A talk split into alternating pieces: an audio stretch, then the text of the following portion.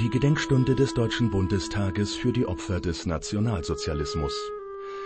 70 Jahre nach der Befreiung des Konzentrations- und Vernichtungslagers Auschwitz-Birkenau am 27. Januar 1945. Unter den Staatsgästen und Zeitzeugen auch eine Gruppe Jugendlicher, 78 junge Menschen, die hier eine gemeinsame Reise beschließen. Einen Tag zuvor hatten die Teilnehmer der Jugendbegegnung die Gelegenheit, mit Bundespräsident Joachim Gauck, Bundestagspräsident Norbert Lammert und dem Auschwitz-Überlebenden Marian Turski über Auschwitz und die deutsche Besatzungsherrschaft in Polen zu sprechen.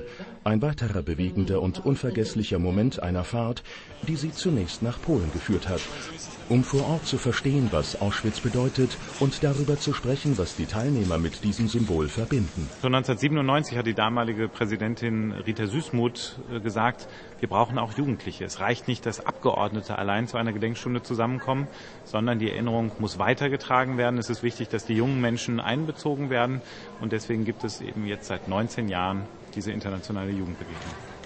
Es sind Jugendliche aus 13 Nationen, die in ihren Heimatländern in Erinnerungs- und Antirassismusarbeit engagiert sind und vom Bundestag eingeladen wurden. Auschwitz bzw. in die Altstadt von Auschwitz machen. Dann wünsche ich euch jetzt erstmal eine schöne Fahrt durch die nicht ganz winterliche Landschaft.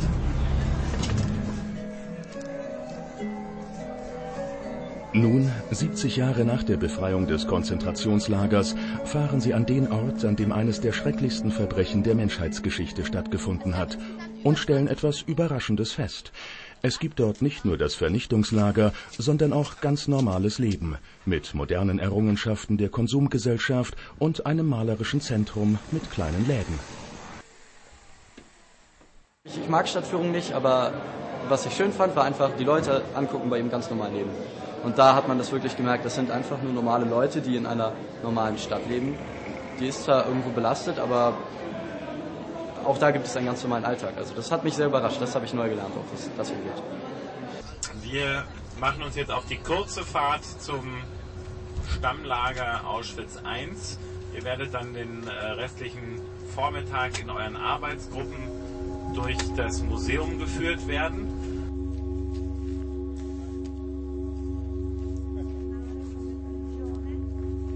Das Stammlager in Auschwitz. Die Zentrale eines riesigen KZ-Systems. Mehr als 1,1 Millionen Menschen starben hier und in Birkenau.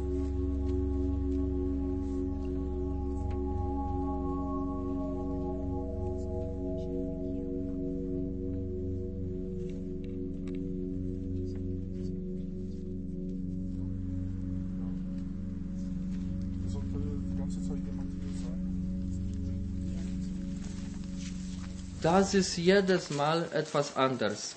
Ähm, was ist der Unterschied? Die erste Mal, man sieht in meiner Meinung, in, aus meiner Erfahrung, nur diese äh, äh, äh Flöte, diese äh, Tor mit der äh, mit dieser Schrift Arbeit macht frei. Das war meine erste Erinnerung. Je mehr man besucht Oświęcim, desto besser man versteht, wie das funktioniert und welche verschiedene Geschichten dort man äh, erleben kann. Weil das war, äh, was ich zum Beispiel dieses Mal entdeckt habe, das ist sehr multiperspektivisch. Sind, äh, es waren Häftlinge, welche sind zum Beispiel Funktionen und diese haben bessere äh, Positionen in diese Lager und seine äh, Chance zu erleben war auch höher so nicht jeder war gleich, was ich früher gedacht habe.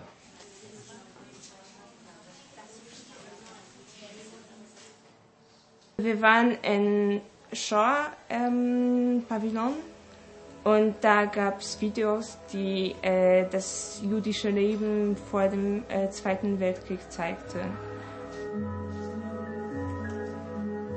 Und das hat mich sehr bewegt. Ähm, dass die Leute ein ganz normales, ganz glückliches Leben geführt haben und dass sie gar nicht äh, geahnt haben, was, was, sie, äh, was an sie kommt und was, was ihnen passieren wird.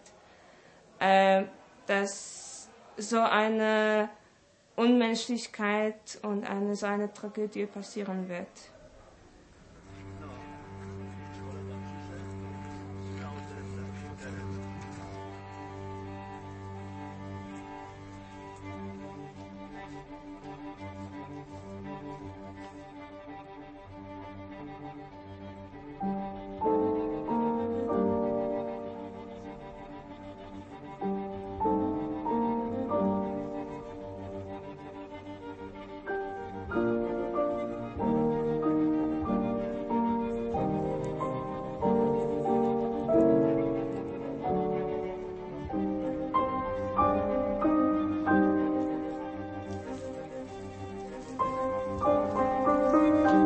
Beim ersten Besuch, als ich hergekommen bin, dachte ich so, dass ich das dadurch, dass ich dahin war, irgendwie ein bisschen mehr verstehen werde, wie das Ganze so ist oder so.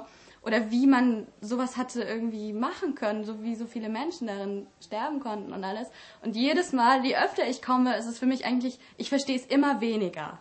So, ich, ich kann es einfach nicht verstehen im Endeffekt. Und das ist für mich so, vor allem wenn man durch Birkenau läuft. Vor allem dann auch noch heute bei dem, bei dem Wetter, wenn es echt kalt ist.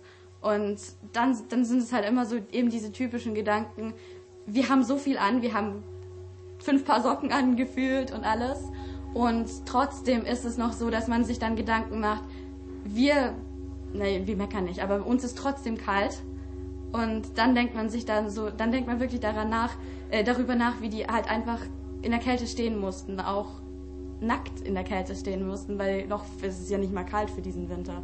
Und das, das sind immer so, man erinnert sich auch daran und dann sind das immer diese Momente, die einen so, während man durchlauft, äh, durchläuft, das ganze Lager, es dann immer, immer wieder diese Schockmomente. So, also es ist kein Schock mehr, aber es berührt einen immer noch, wenn man darüber nachdenkt.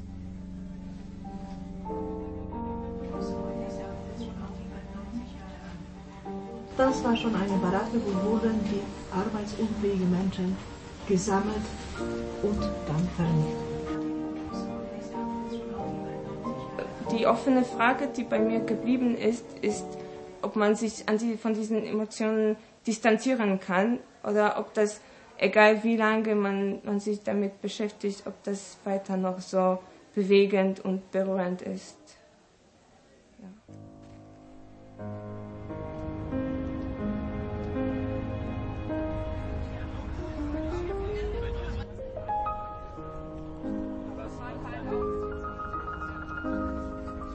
Der letzte Tag ihrer Reise gegen das Vergessen führt die Jugendlichen nach Krakau in das ehemalige Ghetto. Im Jüdischen Museum Galizien treffen sie eine Auschwitz-Überlebende.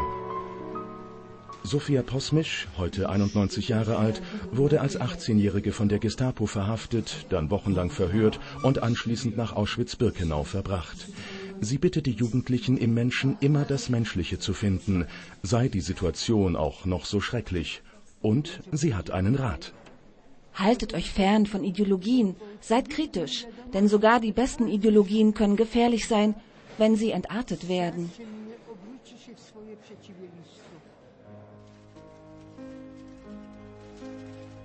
Jede Generation übernimmt den Staffelstab von ihren Vorgängern.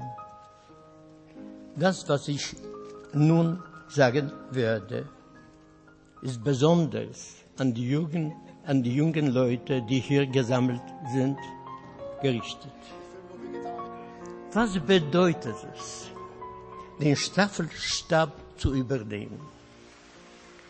Es bedeutet, dass wir Überlebende euch unser Erbe, unseren Schatz an Erfahrungen übergeben gute und schlechte. Ihr bekommt also den Stab, aber eure Generation muss ihre Strecke der Staffel selbst durchlaufen. Daher die Bitte, berücksichtigt unsere Erfahrungen und erspart euch so Mitleid und Schande.